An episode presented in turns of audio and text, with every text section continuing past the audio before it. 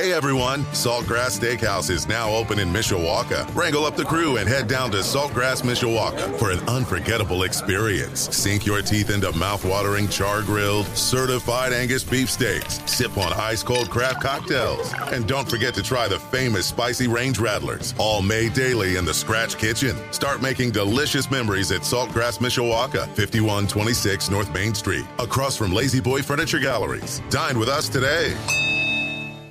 Live from our WSBT radio studios in downtown South Bend. Let's go! Come on! Ah! Welcome to Budweiser's weekday sports beat. Wow, don't blink. A lot of major intestinal fortitude going on here. On your home for Notre Dame football. Knocked down by Wooden. The game is over. The Irish is upset Florida State. Notre Dame is number one and Notre Dame basketball. Number one ranked UCLA Bruins have been upset by the Irish of Notre Dame. Good! Arike Ogunbowale wins the national championship for Notre Dame. Plus fighting Irish hockey. They score! Jake Evans scores! Notre Dame 3.7 seconds away from a spot in the national championship game. The NFL and Major League Baseball. Oh my gracious, how about that? Sports Radio 960 WSBT, WSBTradio.com, the free WSBT radio app. Big time onions! Now, here's your host, seven time Associated Press Broadcasting Award winner, Darin Pritchett.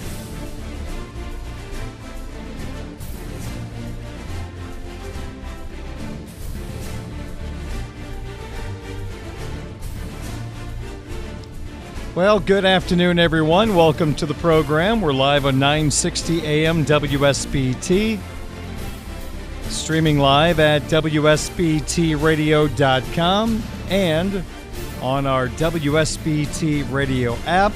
A video of the show is available right now on the free Twitch app. This is your Thursday, October the 20th, 2022, Budweiser's weekday sports beat. We have sunshine and currently 57 degrees in downtown South Bend, Indiana. Speaking of the weather, if you're going to the ball game on Saturday or if you have any sort of outdoor event, it's going to be a really nice day.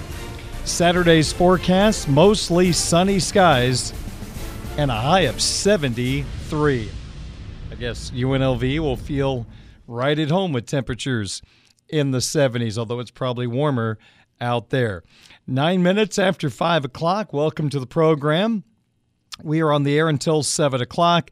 Then at 7 o'clock, it is the Marcus Freeman Show, followed at 8 o'clock by Westwood One's coverage of Thursday night football. And tonight, an NFC matchup it is the New Orleans Saints visiting the Arizona Cardinals. Probably kick off right around 8:15 all right here on Sports Radio 960 WSBT. Coming up in this hour of the program, we'll have our Twitter question of the day which includes since the Irish are 3 and 3, how do you restructure your goals as a Notre Dame football fan? Also coming up, a look at the upcoming week in the National Football League, which starts with the Saints and the Cardinals tonight and wraps up with the Bears in New England to take on the Patriots on Monday night. We've got our My Five question of the day five keys for the Irish offense to have success against UNLV on Saturday. Coming up in the six o'clock hour, it's our weekly look at Notre Dame opponents, and we rank them from 12 to 1. We have our sports wagering segment also coming up here on WSBT Radio, and it was a eh, night on the sports wagering front. We'll try to do a little better tonight with four more picks, and this is a very unique night in sports. For only the 27th time ever, all four major sports will have events on the same day Major League Baseball, the NFL, NBA, NHL. So we have a chance to have all four sports rolling tonight. We told you about Thursday night football with the Saints and the Cardinals. You've got the Yankees and Astros in the American League Championship Series, a couple of games in the NBA and in the NHL. There's even some college football tonight as well. So if you're a sports fan, this should be a fun night. Kind of sit back and relax and pick your favorite sporting event to watch as we get set for Notre Dame taking on UNLV this Saturday 2:30 kickoff on WSBT Radio. I probably don't have to remind you, but if you are not a subscriber to Peacock, you will not be able to watch the game. You can subscribe to Peacock and then you can watch the Irish and the Rebels. If you are not interested in doing that, of course, we highly encourage you to flip on your radio here to 960 AM WSBT. We will have the game for you, and it doesn't cost you a penny. You've got two really good broadcasters that you can hone in on Paul Burmeister and Ryan Harris on the Notre Dame Radio Network. So we have that for you coming up on Saturday. Our pregame starts bright and early at 8 a.m. on Sports Radio 960 WSBT. The first pitch and the first pitch of the night. And we are ready for the first pitch. Into the windup in his first offering. Just a bit outside. He tried the corner and missed.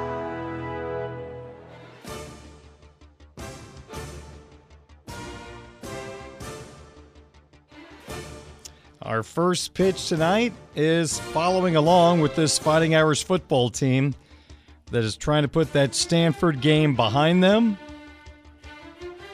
and try to move forward. Keep pushing on.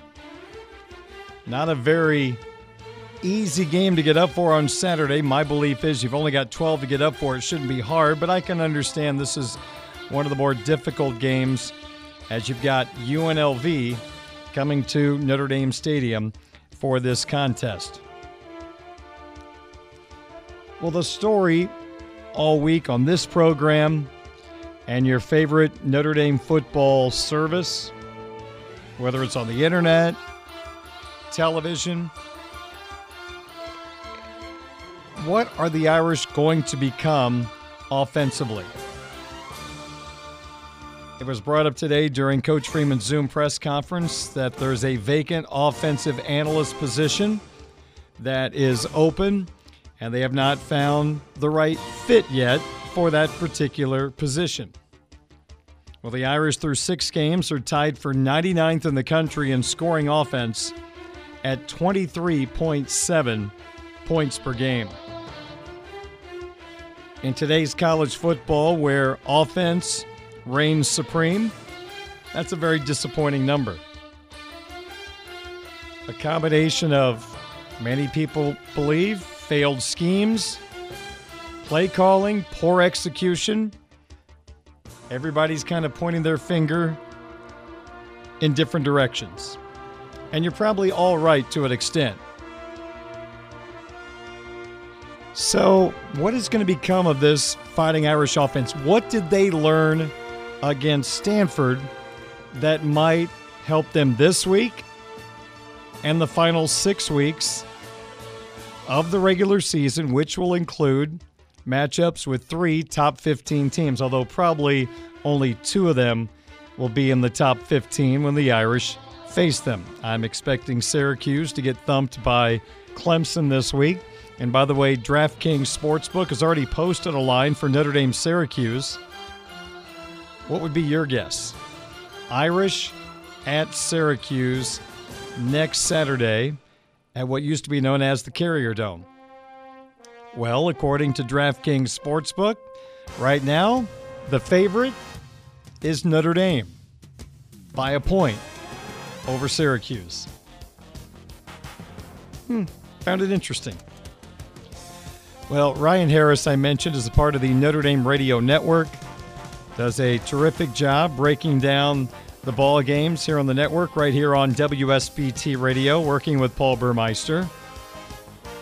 I obviously really respect his opinion as a former Irish offensive lineman, longtime offensive lineman in the National Football League, winning a Super Bowl championship with the Denver Broncos Super Bowl 50, beating the Carolina Panthers in Peyton Manning's final game. Well, Ryan was a guest on a podcast that I was actually on a couple of weeks ago. It's called Varsity Brews. My second favorite quarterback of all time, Evan Sharpley, the former Irish quarterback, is a part of that podcast. Vahid from ABC 57's pregame show, also co hosting with Evan.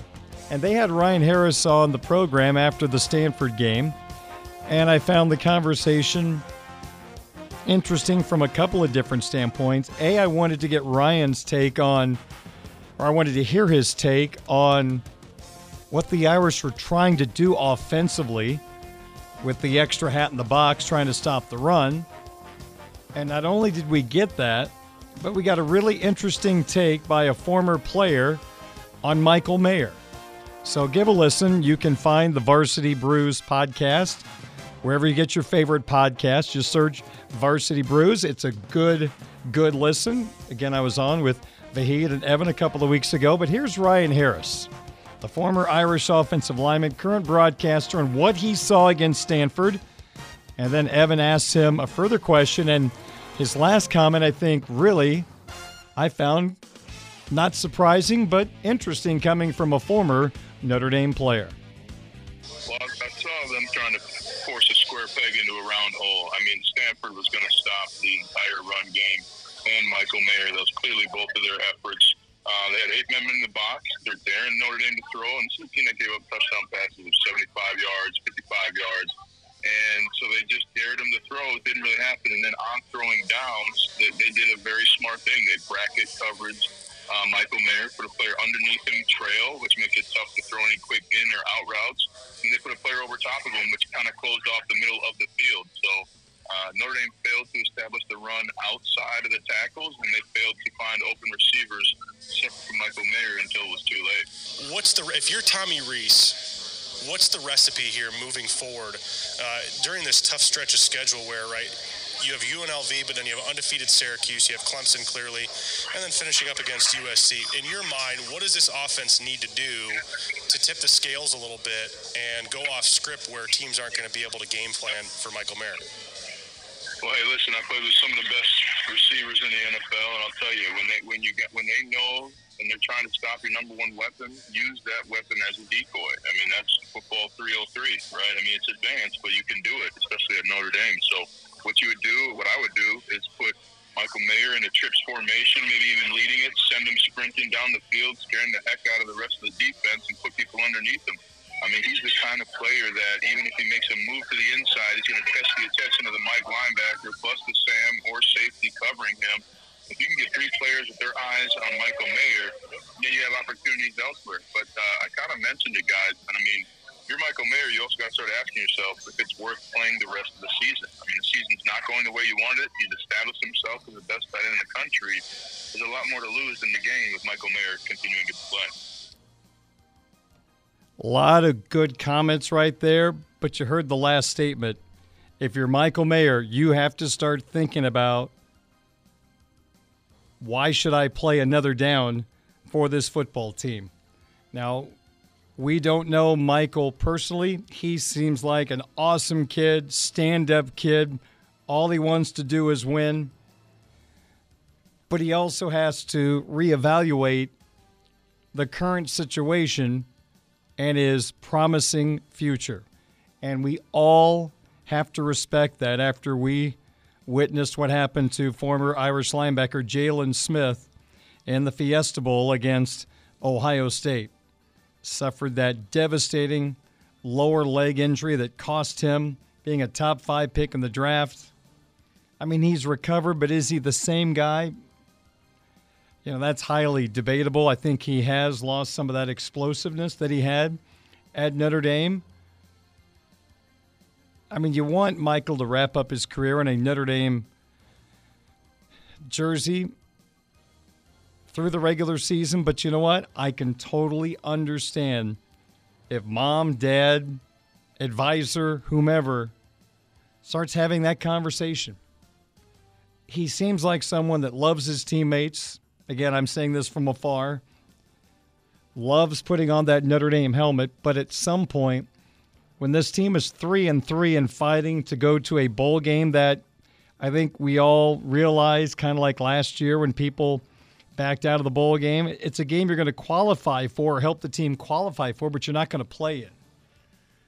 If you're Isaiah Foskey, Jarrett Patterson, Michael Mayer, are you playing in the Duke Mayo Bowl, knowing a a career in the National Football League is coming up and possibly high draft pick status? It stinks to have to have this conversation. I hate it. I really do. But it's reality. And is it worth going out there and risking injury to play with your guys? If you're Isaiah Foskey, knowing that Navy is coming up, do you want the possibility of your legs getting chopped and injured in that particular game? Remember a few years back, Louis Nix decided not to play in the Navy game and kind of wrapped up his career at Notre Dame and prepared for the NFL draft. It's something you have to think about, and it's football today because today we got a reminder of how quickly things can change. Oklahoma State got knocked out of the college football playoff picture by TCU last week. Today, Oklahoma State defensive tackle Brendon Evers, who started 14 games last season but has battled numerous injuries in his career, said he is foregoing the rest of the season to prepare for the 2013 NFL draft. Oklahoma State could be a team going to a New Year's Six bowl game. But that's not enough for this guy. Now, little different. He has had numerous injuries. Mayer has not. So that is a big difference, but it also reminds us how even a New Year's Six bowl game isn't attractive to some of these players who have high expectations for the National Football League draft. So I think it's one thing if you or I talk about is it time for Michael Mayer to not play again? But when you hear it from a great Notre Dame football player who's one of the voices of the Notre Dame football program on the radio, who had a stellar National Football League career wrapping up with a Super Bowl championship, when he makes the statement that Michael Mayer really needs to think about not playing another down, that resonates. It validates what you and I have said or have been thinking. But to hear a guy like Ryan Harris say that, I think probably might catch the attention of people that think you or I are crazy for thinking like that. There's a lot of money at stake, and it stinks to have this conversation, but these guys came back for another year at Notre Dame like Isaiah Foskey, like Jarrett Patterson. Michael Mayer will jump to the NFL after this season, his junior season. And even though a great teammate would stick around, sometimes it's best to put being a teammate aside and have to make an individual decision. Now, will that happen? Hey, we don't know again, just from afar, listening to Michael Mayer, it's hard to imagine it's going to happen anytime soon. But, I mean, what do you have to gain if you're a top 10 NFL draft pick and your football team's 3 and 3 trying to get to 500 to make a bowl game? and Maybe go to the Duke Mayo Bowl, and if you win that game, your coach gets mayonnaise dumped on his head. Not exactly what you were looking for at the start of the season but also beyond Mayer talking, I'm sorry, Ryan Harris talking about Michael Mayer and that decision, I thought Ryan made a couple other very interesting points that were worth pointing out again. When asked about the Stanford game offensively, he referenced that Notre Dame did not establish a run game outside the tackles. He explained how Stanford was attacking Notre Dame, putting that extra hat in the box and bracketing Michael Mayer, making it very difficult for Drew Pyne to throw the football to his favorite target. And there was really no receiver that was able to consistently step up to help out Mayer in this passing game. I know what many of you are yelling at the radio right now. What about Tobias Merriweather? When he ran a couple of routes, he could have had two touchdowns. Not arguing. Not arguing.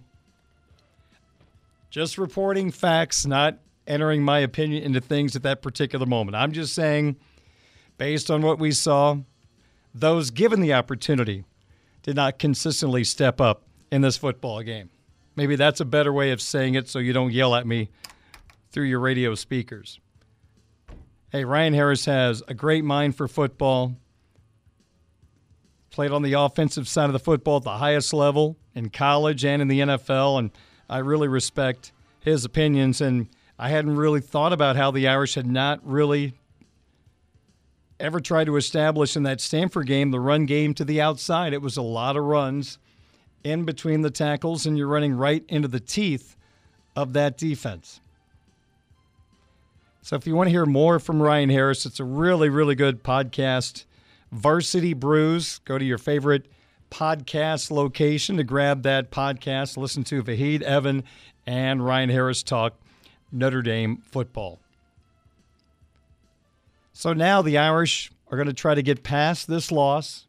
Offensively, this is a great opportunity to have a get right week. UNLV has given up 40 plus points each of the last two weeks San Jose State and Air Force. So, this is a wonderful opportunity to get past some of the wrongs of last week and make them right. Will that happen? It should. But I think just when we think we have this team figured out, they surprise us. Half the time in a negative way. They haven't played a great game at home yet. This should be the week it happens. I think it will, but I can't guarantee it.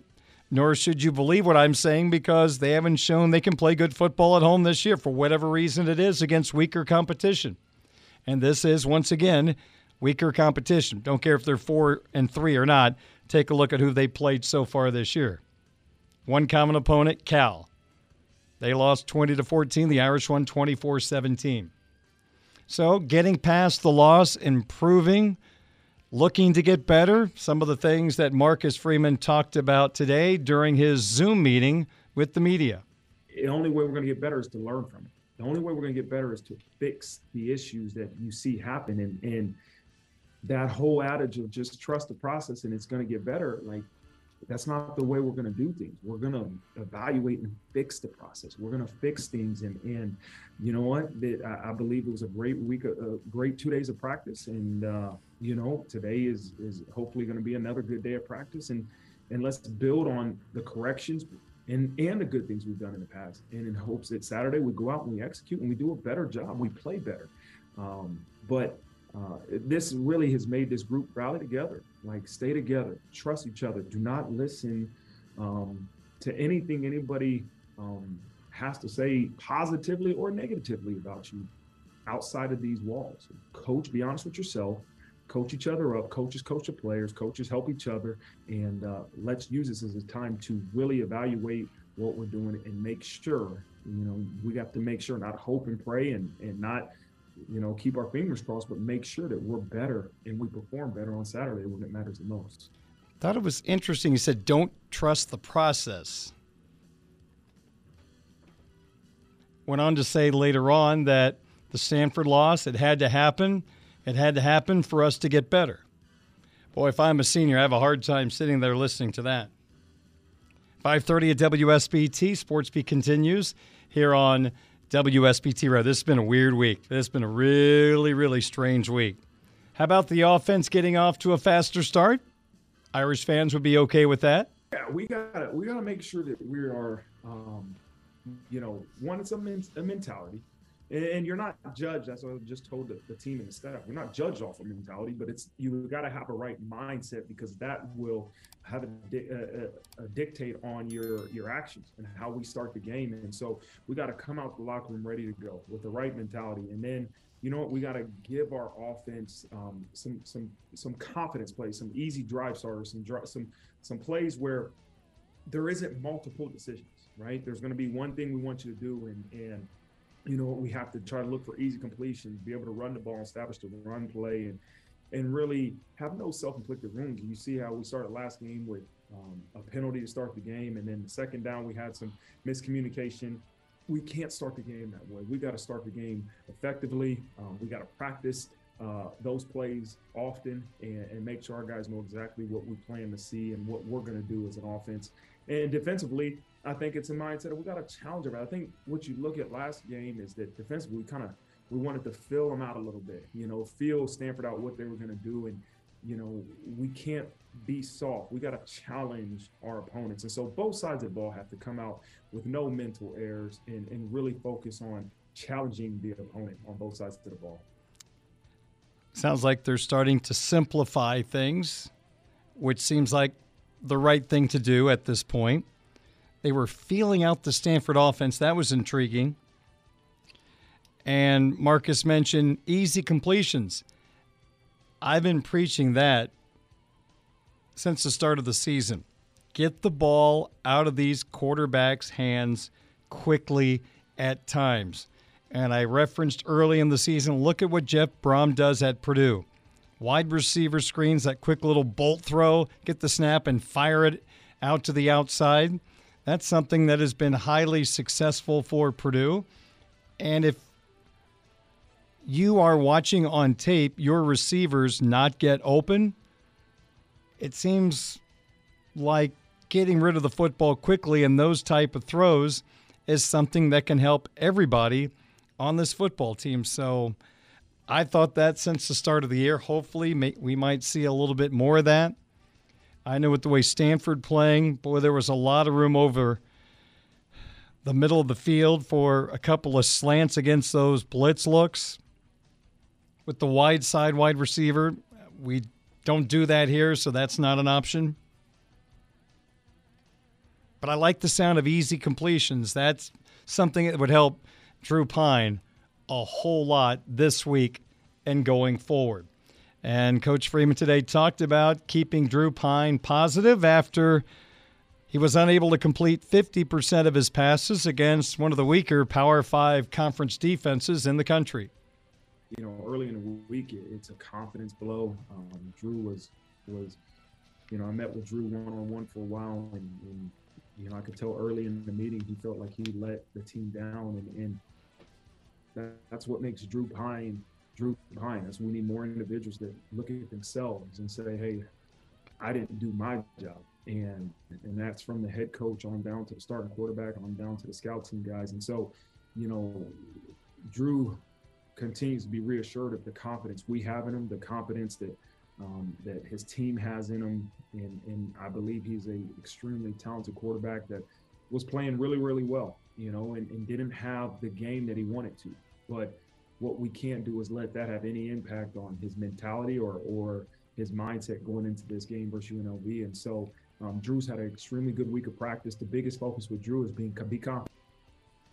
Well, I think Drew will bounce back very nicely this week against UNLV.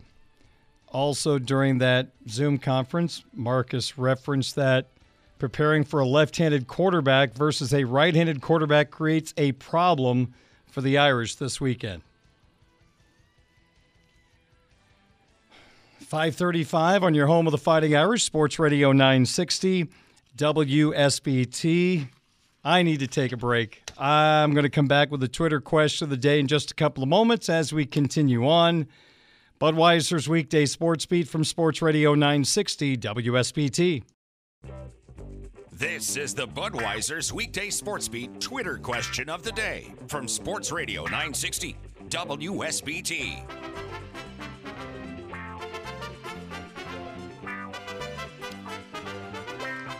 540 at WSBT on this Thursday evening, the Marcus Freeman Show. from 7 to 8 tonight on WSBT Radio.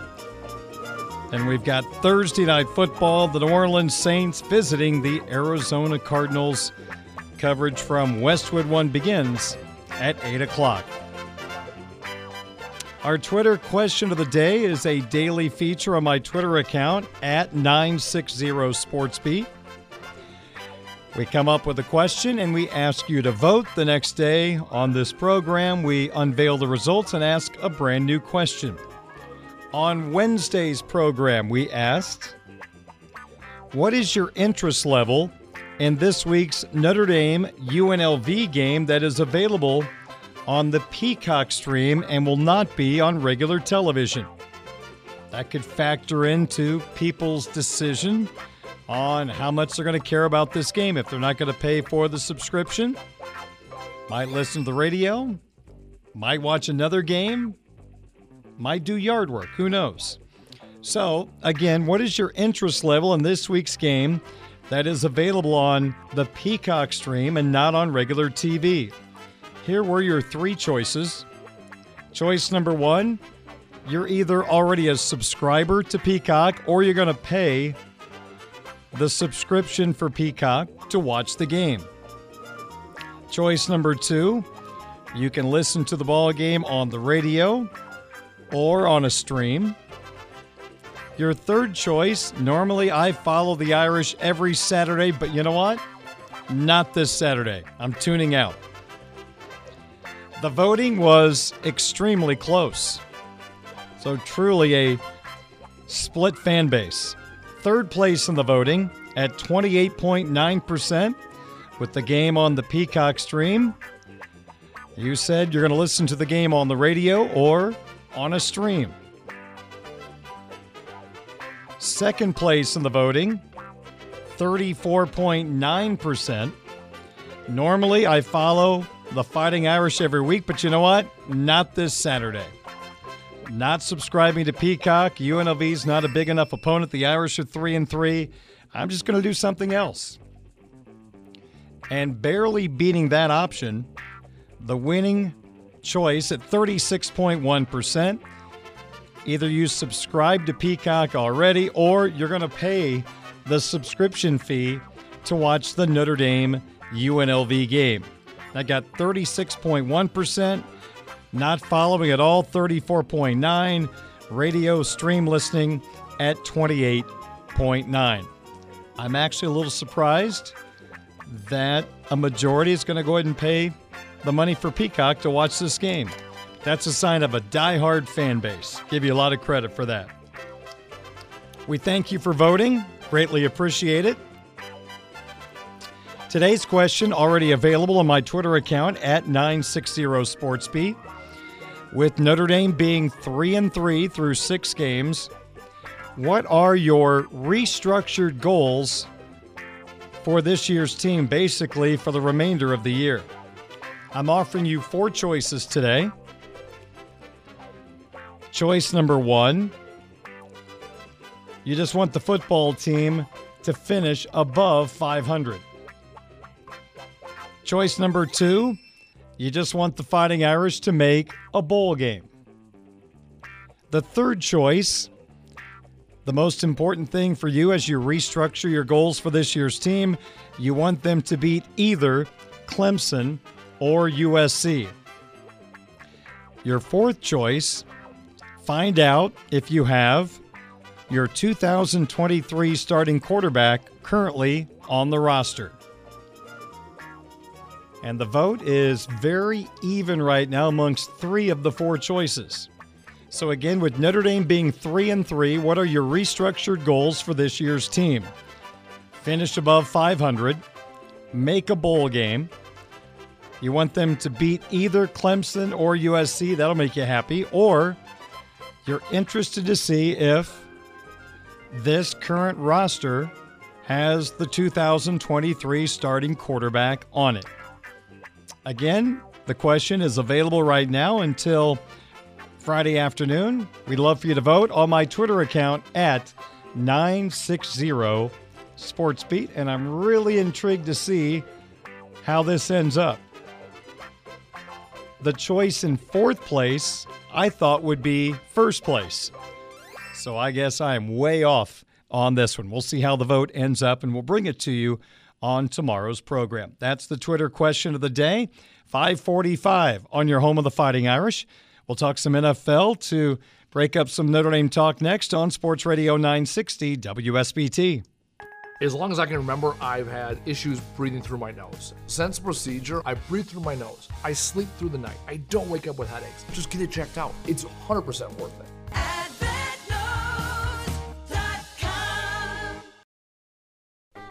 In 1922, we began broadcasting under the call letters WGAZ, the world's greatest automotive zone. Now, we're your home for the Fighting Irish of Notre Dame and the best sports talk in South Bend. Sports Radio 960 AM, WSBT. Celebrating 100 years of broadcasting in 2022.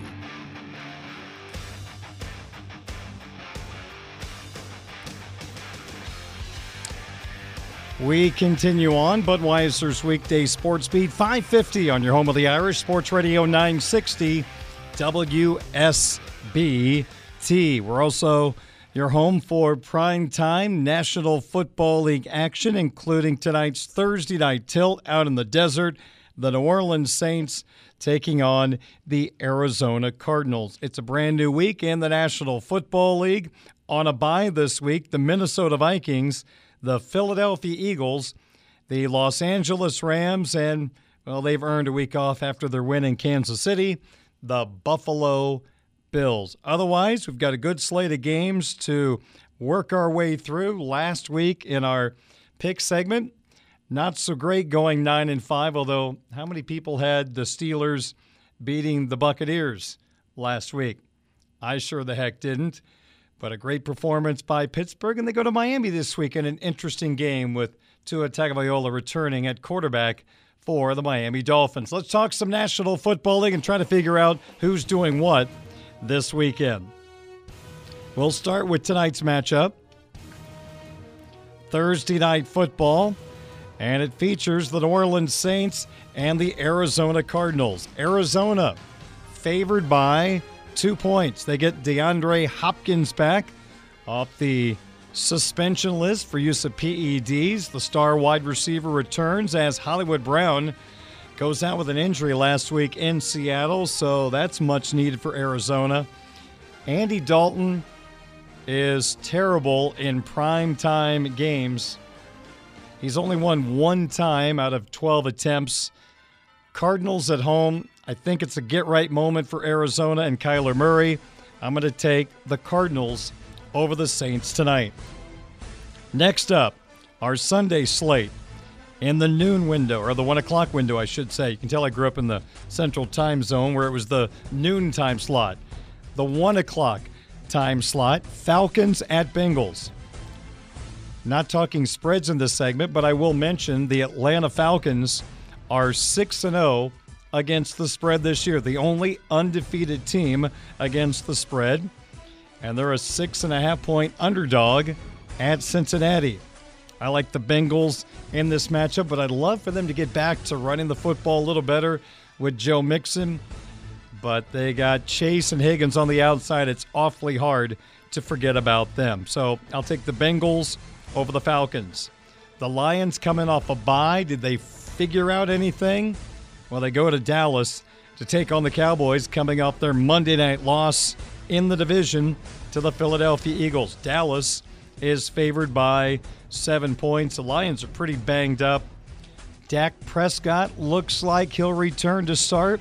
Let's go with the Cowboys in that matchup and try not to complicate things and figuring out a way the Lions to win this game. Big matchup in the AFC South in Nashville. Colts and Titans. Tennessee favored by two and a half. Maybe some good news coming up for the Colts. Two straight days that running back Jonathan Taylor and linebacker Shaq Leonard practiced for Indianapolis. From a wagering standpoint, I think I just take the points in this coin flip matchup and go with the Colts plus two and a half. I'm leaning Titans outright in this game. I'm writing it in pencil. For this segment, I'll pick the Titans. But if Jonathan Taylor comes back, that might sway me. This is a complicated game to me, and it shouldn't be. Packers at Commanders.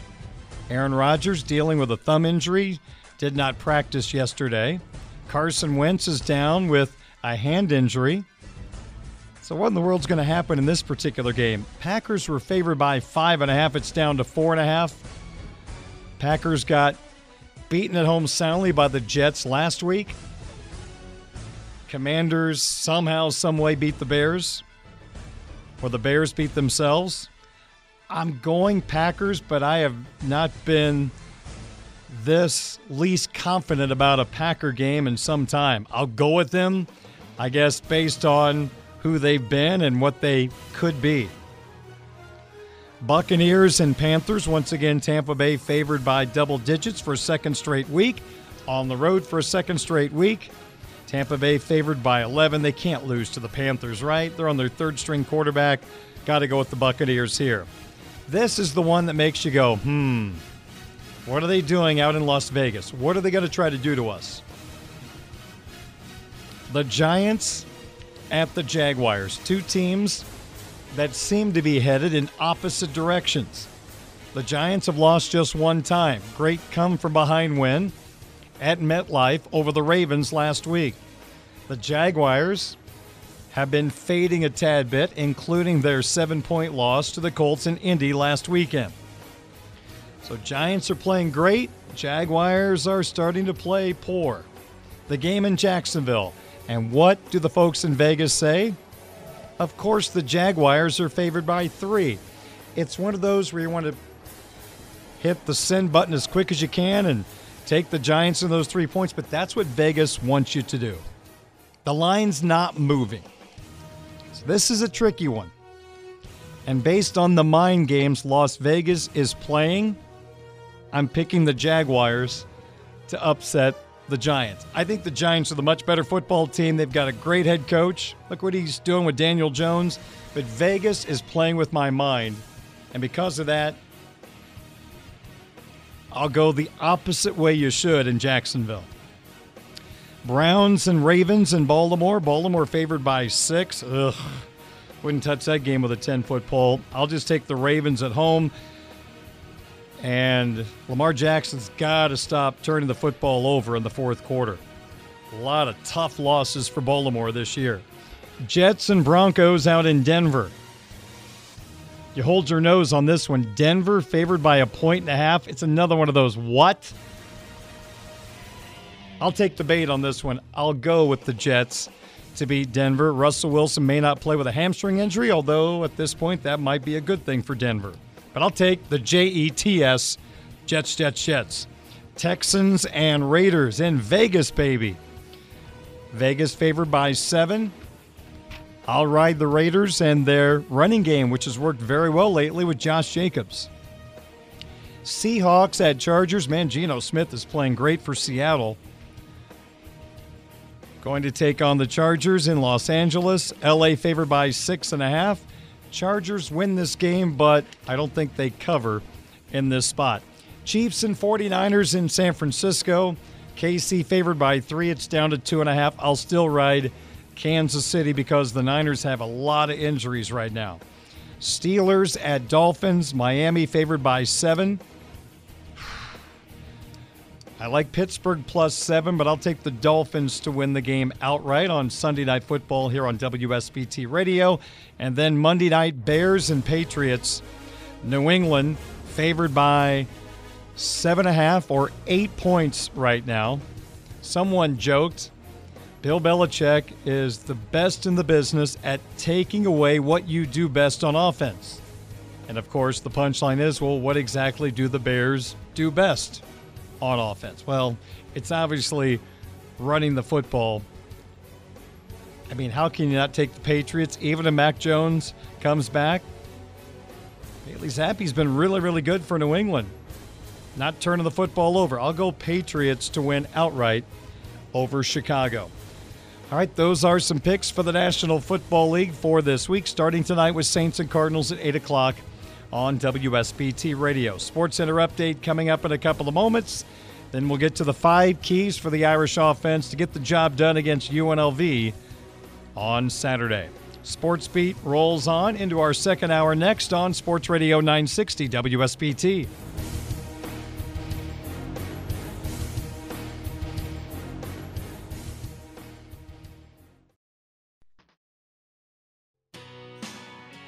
A tradition continues. Welcome to Budweiser's weekday sports beat on Sports Radio 960 WSBT. Here's your host, Darin Pritchett.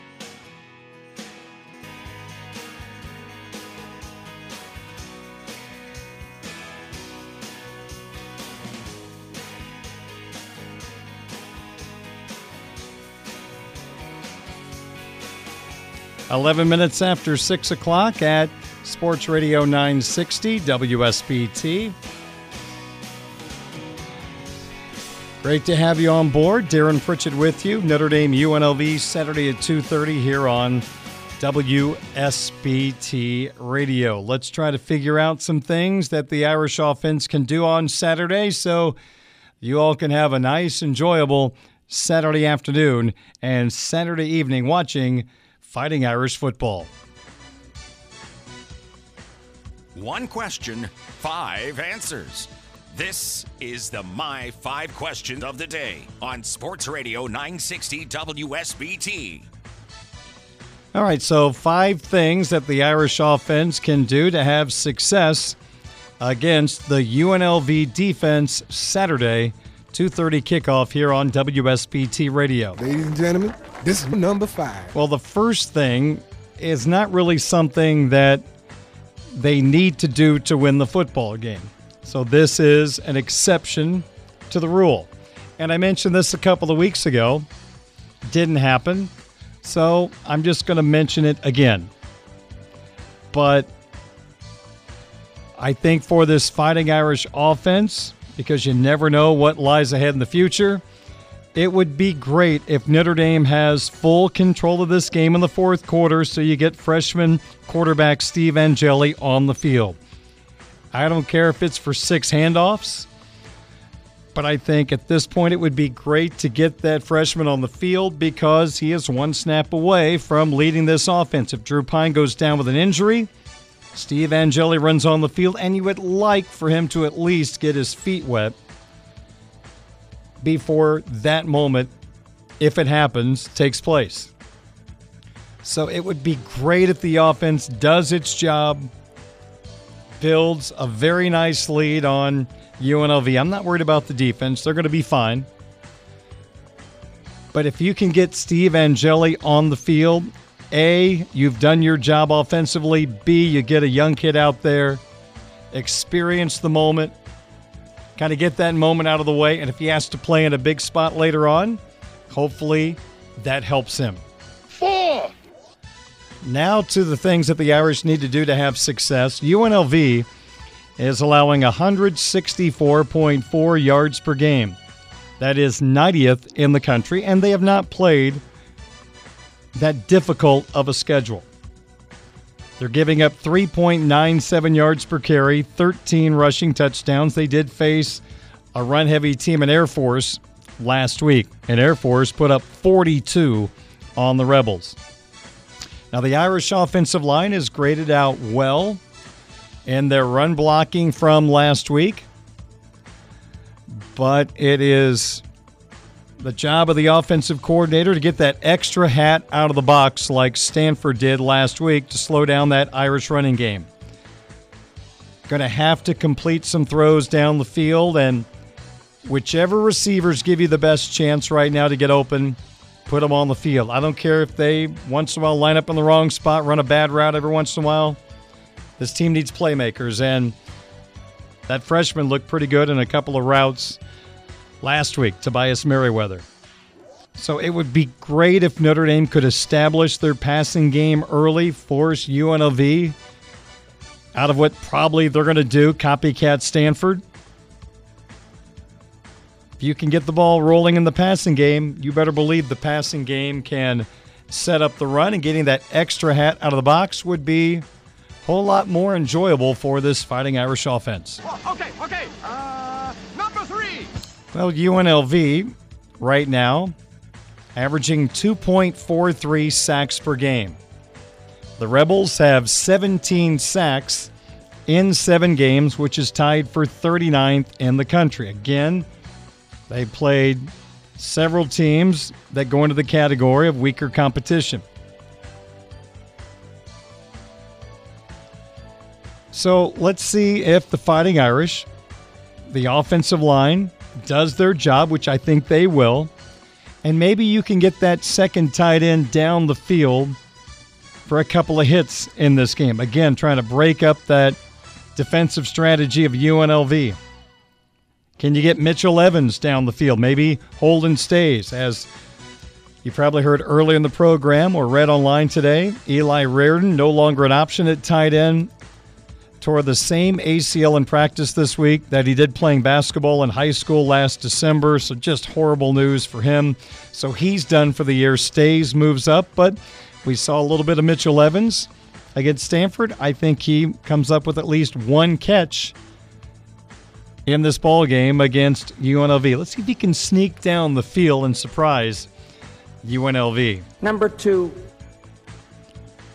Things the Irish offense needs to do to have success against UNLV. Did you give Tobias Merriweather a chance to succeed in practice this week, and will it translate to the game? We're going to have to find out.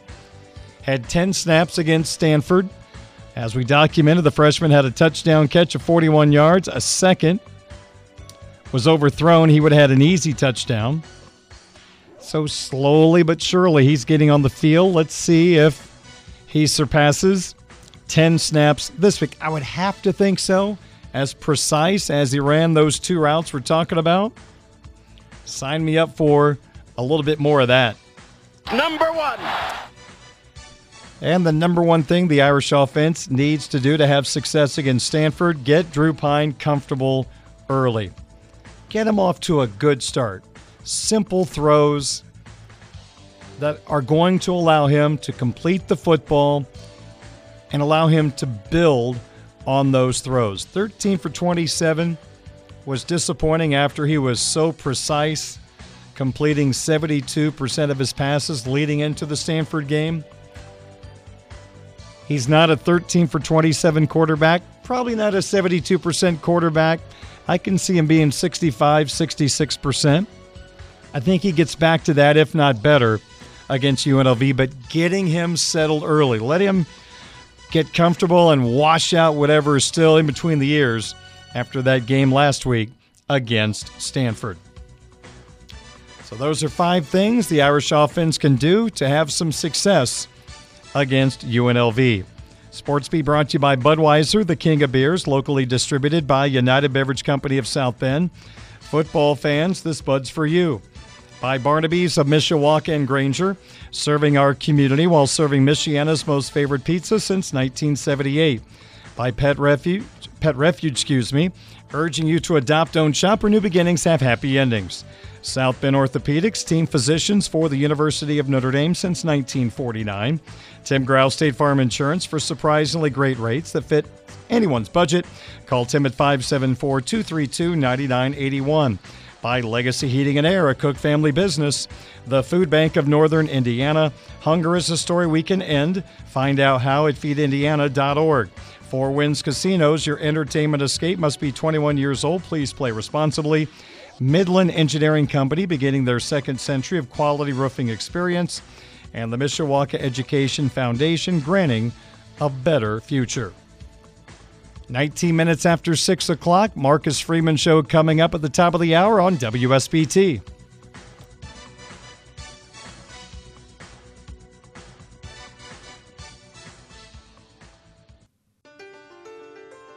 Welcome to Budweiser's weekday sports beat on Sports Radio 960 WSBT. Highlight reel won by Williams. Down the sideline, Williams. Chased by Gamble. 20,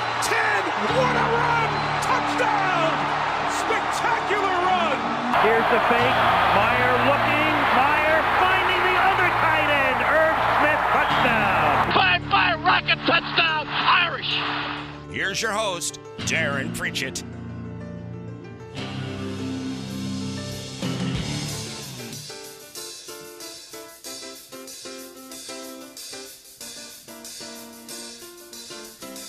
Twenty-five minutes after six o'clock, Budweiser's weekday sports beat we're on the air until 7 o'clock. Then it's the Marcus Freeman Show, followed at 8 o'clock by Thursday night NFL action, the New Orleans Saints at the Arizona Cardinals, all right here on Sports Radio 960 WSBT. Well, let's give you a little sample of what's happening with the teams on the Notre Dame football schedule.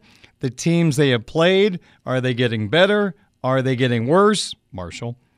And what about the teams coming up on the schedule? How much of a threat are they? Well, we package all that into this segment every Thursday as we talk about the 12 opponents on the Irish schedule. And just like the college football poll, I rank them from 12 to 1. So let's get started with this week's Notre Dame opponent rankings as we go from 12 to number 1.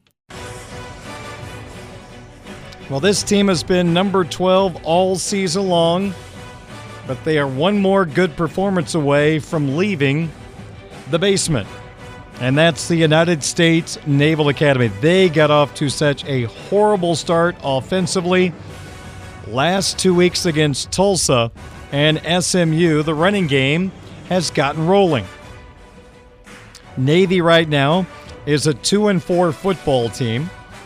They lost that game to the Mustangs of SMU 40 to 34, but this is classic Navy offense. The midshipmen against SMU 77 carries for 372 yards and 3 touchdowns. Now that's what you expect from Navy football. And if you're an Irish defensive lineman and I don't know, you're five and four going into that Navy game. How excited are you to have that Navy blocking scheme coming at your legs? I'm a wimp. I would probably make one of those business decisions, say, eh, I'm good, thanks. Number 11 in the Notre Dame opponent rankings, the team that is very close to being 12th, and that is the Thundering Herd of Marshall, who have collapsed since upsetting the Fighting Irish in week two. Marshall is now 3 and 3. Their only FBS win is against Notre Dame. Last week on their home field as a 10.5 point favorite, Marshall was knocked off by the Raging Cajuns of Louisiana by 10, 23 to 13.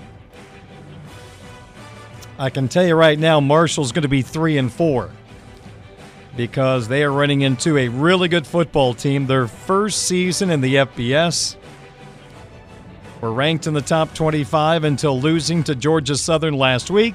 Marshall gets a road game against James Madison this Saturday at 3:30. So Marshall's going to be 3 and 4. And by the way, I didn't mention Navy will host Houston this week at 12 o'clock. So Marshall, number 11. Notre Dame opponent rankings. Number 10, this week's opponent, the Running Rebels from the University of Nevada, Las Vegas. Doug Brumfield is their quarterback. Will he play? Their offense has a chance with the 6'6 sophomore playing, but he has been out with a concussion suffered two weeks ago against San Jose State. Didn't play last week. Their offense put up seven against Air Force in a 42 7 defeat. Number nine in this week's Notre Dame opponent rankings, a team that fell two spots in my rankings from seven to nine from the Pac 12 Conference, the California Golden Bears, who are now three and three. I could have dropped them more, but they beat UNLV head to head, so I can't. Based on a tiebreaker, put UNLV ahead of them. But Cal has a reason to be lower because they lost to the worst Power Five conference team in the country, the Colorado Buffaloes in Boulder. It was 3 0 Colorado at halftime. Buffaloes won it in overtime, 20 to 13. So Cal is now 3 and 3 and they're the underdog on their home field against the Washington Huskies Saturday night at 10:30. Number 8 in this week's Notre Dame opponent rankings, Well, there are some weak football teams, 7 through 12, in these rankings. Number 8, the Boston College Eagles, who will come to South Bend in November. BC is 2 and 4. They were idle last weekend. The Eagles' offensive line has not protected former Notre Dame quarterback Phil Jurkovec. Phil is completing 60% of his passes for 1,335 yards, 10 touchdowns, 6 interceptions. BC put up only three points at home against Clemson a couple of weeks ago. Well, BC's going to have to score this week because they go to Wake Forest for a 3:30 kickoff. Number 7 in this week's Notre Dame opponent rankings. The team that the Irish just lost to, the Stanford Cardinal. Stanford moves up from 9 to 7 with that win. The Cardinal are 2 and 4 and they experienced their first win over an FBS team in 378 days. They beat the Irish 16 14 and now a chance for two in a row. Stanford home against Arizona State Saturday afternoon at 4 o'clock. Now to the top six in this week's Notre Dame opponent rankings. Now you get to the better football team. Although BYU is heading in the wrong direction right now. They dropped two spots from four to six after the Cougars got routed at home by the Arkansas Razorbacks 52 to 35. Arkansas ran right through that BYU defense.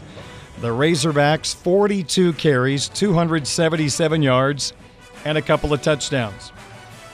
KJ Jefferson returned from injury to play quarterback for the Hogs. He threw for 367 yards against BYU, 29 of 45 touchdown passes. BYU is now 4 and 3 and they are at Liberty this Saturday at 3:30. Yes, that team, Liberty, Liberty, Liberty. All right, number 5 in this week's Notre Dame opponent rankings. From the Atlantic Coast Conference, the North Carolina Tar Heels, they move up one spot to number 5. I'm not sure what to do with this team because they looked horrible against Notre Dame and they played well before and after the Irish. North Carolina 6 and 1, they escaped with a rivalry road win over Duke 38-35 last Saturday. Drake Maye, the Carolina quarterback, 28 of 38, 380 yards, 3 touchdowns. But as Notre Dame was able to do, Duke ran all over Carolina. The Blue Devils had 42 rushes for 297 yards. North Carolina is idle this Saturday. Moving up one spot to number four this week, the 6 0 Syracuse Orange. I was watching the Syracuse NC State game during our Game Day Sports Beat program last Saturday at Notre Dame Stadium, and I was hoping to learn something about the Syracuse defense. I did not. Why? The North Carolina State backup quarterback was not competitive. He was not a challenge. So I'm still not sure about Syracuse, but I'll learn more this week because Syracuse, after winning a home game over NC State 24 to 9, they go to Clemson. A noon kickoff this Saturday. Syracuse 6 0, Clemson 7 0. By the way, Garrett Shrader, a transfer from Mississippi State, has been a good find for Syracuse. 69.7% completion percentage, 12 touchdowns, 3 picks, 78 rushes, 300 yards, and 5 touchdowns. But how will he do against that NFL front of the Clemson Tigers? Next up in our Notre Dame opponent rankings, team number 3.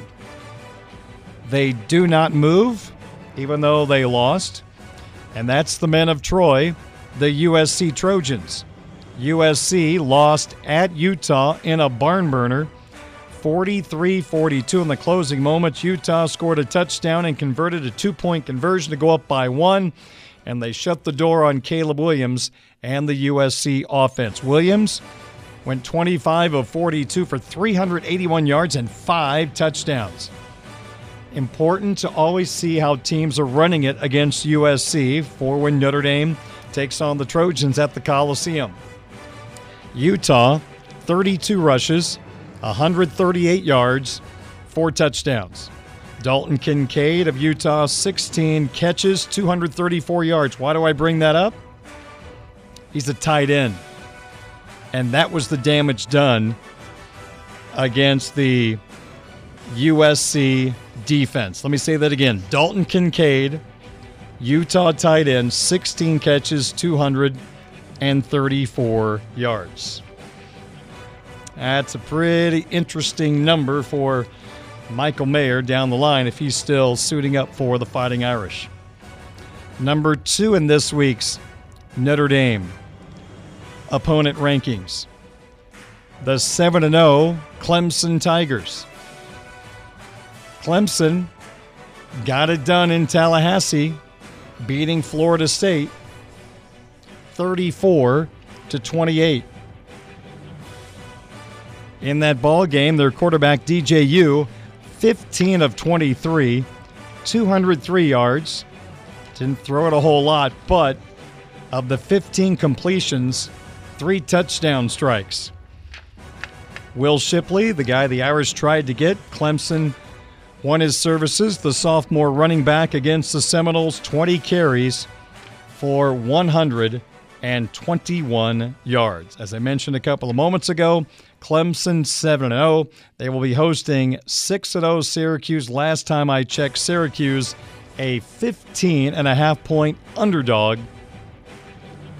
to the old Clemson Tigers. And finally, they were number one in the preseason.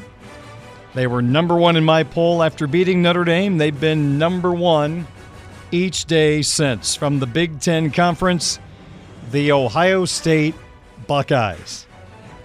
Ohio State had the weekend off. I mean, they were drained after going on the road for the first time this year. Remember, they started the year with five consecutive home games, and then they had to go on the road. In East Lansing, took care of Michigan State, so they took the week off because they're right back home to take on one of the weakest offenses in college football. It's gotten so bad in Iowa City, a first down is worth celebrating. It's going to be the Iowa Hawkeyes at the Ohio State Buckeyes in the horseshoe. It is an early start, a noon kick in that Big Ten matchup. CJ Stroud, who was kind of quiet against the Fighting Irish, having a Heisman Trophy type year since. Stroud is completing 70.6% of his throws 24 touchdown passes with three interceptions, and no surprise, the Buckeyes have scored boatloads of points against everybody since they were held to 21 by the Fighting Irish in week one in Columbus. That's a juggernaut football team. And for my money, if someone other than an SEC team is going to win the national title, to me, it's Ohio State. Now, I say that knowing that the rivalry game, Michigan at Ohio State, is going to mean a ton. Like it has quite a bit lately. Michigan got by Ohio State last year to get to the Big Ten title game.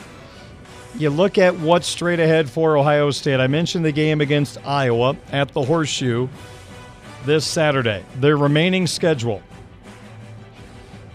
Ohio State will go to number 16 Penn State a week from Saturday for a noon kick, so not a nighttime game. That seems to always be the whiteout game for Penn State. But this time it'll be an early start on Fox. After Penn State, Ohio State will go to Evanston to take on the Northwestern Wildcats. Ohio State will then have a home game on November the 12th against Indiana, the Hoosiers. Ohio State then will have a game at Maryland. At least they can score points. They're 5 and 2, 2 and 2 in the Big 10 East. But defensively, CJ Stroud will have some fun. And then that season finale, November 26th, Michigan at Ohio State, already set up for a noon kickoff on Fox. So the Buckeyes, basically, if they beat Penn State, they should be home free, being undefeated going into that matchup against Michigan. Now you look at the Wolverines. We finally learned a little bit about, I think, Michigan last week after playing one of the worst non conference schedules in the country Colorado State, Hawaii, Connecticut. They played Maryland, won by seven. They went to Iowa, won by 13. They went to Indiana, won 31 10. And then a good matchup with Penn State. Penn State, offensively, early on was a mess, but they were able to take a 14 13 lead somehow in the second quarter. But Michigan regained control with that great rushing attack and blew out Penn State 41 to 17. So what's left for Michigan? Will they go undefeated heading into that game in Columbus against Ohio State? Well, Michigan idle this week. They're going to host the Michigan State Spartans October 29th at 7:30. The Spartans are 3 and 4, 1 and 3 in the Big 10. Michigan will pack their bags and head to Piscataway to take on Rutgers, who is 3 and 3, 0 and 3 in the Big 10. You've got a home game against the Nebraska Cornhuskers, who are actually playing a little better football right now without Scott Frost as their head coach. They're 3 and 4, 2 and 2. Then kind of an interesting game now. Interesting. Yes, I'm a little biased, but November 19th, Michigan will see a shadow of themselves. A great rushing team with a really good defense. And it's not a team that's been on the radar much the last 10 years. But here they are in control of the Big Ten West right now. The Fighting Illini of Illinois, led by the nation's leading rusher, Chase Brown. They have the number one pass efficiency defense in the country. Not saying Michigan's going to lose, but you look at that spot. Illinois might be, well, I think it is the best team left on their schedule outside of Ohio State. And look where it is on the schedule. As a Michigan kid, you're always looking ahead to Ohio State. And could Michigan fall asleep just a tad bit the week before the Buckeyes when they take on Bret Bielema's Fighting Illini? Hey, Michigan's going to be the favorite. They're probably going to win. But I'm just saying where that spot is on the schedule, I think makes that game just a wee bit more interesting. And then after the Illini, it is at Ohio State for Michigan. What do you know? Michigan's Ohio State's going to mean a whole lot in the Big Ten. Some things never change. 643 is our time. Darin Pritchett with you. Coming up next, our sports wagering segment. Fun night. Major League Baseball, NFL, NBA, NHL, all on the same night. I'll pick one from each and talk about them and make some picks in a moment on Budweiser's weekday sports beat on Sports Radio 960 WSB.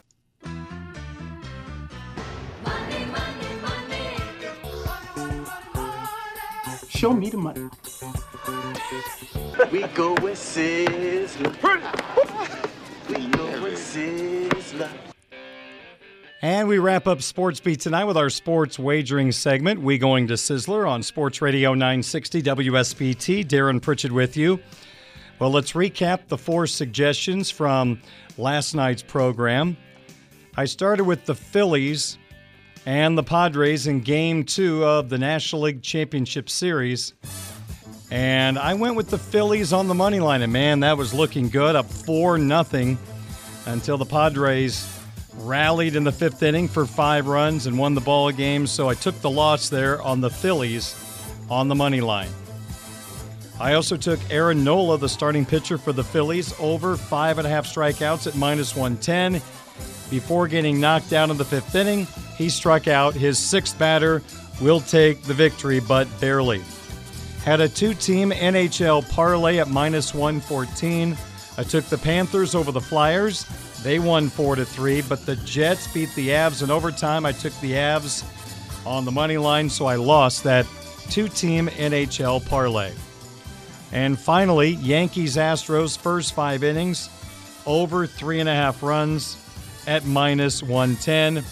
Unfortunately, the Astros hit a couple of home runs in the sixth inning to go over that number, but it didn't happen. Through five innings, it was only two runs, a one to one game. So it was a one and three night last night. So after being seven and 20 at one point in October, I'm now 27 and 30. Let's go through four suggestions for tonight's action. And since all four sports leagues, the major ones are in action on the same night, let's take one wager from each of the four major sports.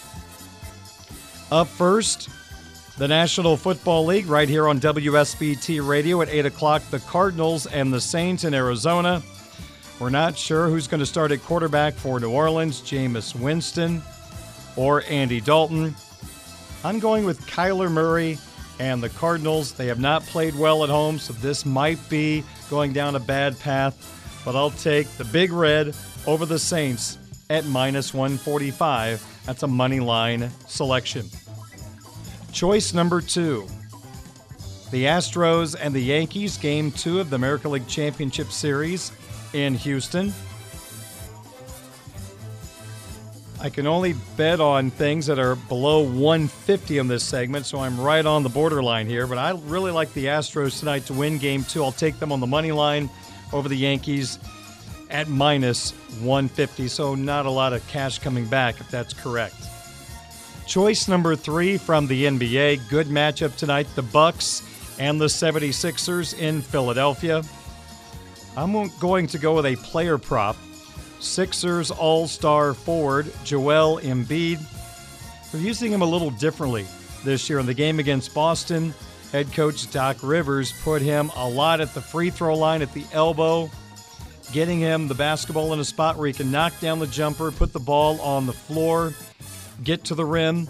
So I think he is going to be needed tonight against a really good Milwaukee team. So I'm going to say Joel Embiid will go over 26 and a half points at minus 135. And finally, my NHL suggestion. We go back to a two team NHL parlay. I'm going to take two East Coast teams at home over West Coast teams on a long road trip. My parlay begins with the Boston Bruins on the money line defeating the Anaheim Ducks. And then from Madison Square Garden, I've got the New York Rangers defeating the San Jose Sharks. You combine the Bruins and the Rangers in this parlay, we get that at minus 103, so almost double your money. So the Cardinals on the money line, the Astros on the money line, Joel Embiid over 26 and a half points in a two-team NHL parlay, Bruins and Rangers. My underdog pick tonight, the Blue Jackets at home to beat the Predators, I'll take Columbus on the money line at plus 125. Budweiser's weekday sports beat has been brought to you by Budweiser, the king of beers. Locally distributed by United Beverage Company of South Bend. Football fans, this Bud's for you. By Barnaby's of Mishawaka and Granger, serving our community while serving Michiana's most favorite pizza since 1978. Pet Refuge, urging you to adopt, don't shop, or new beginnings have happy endings. South Bend Orthopedics, team physicians for the University of Notre Dame since 1949.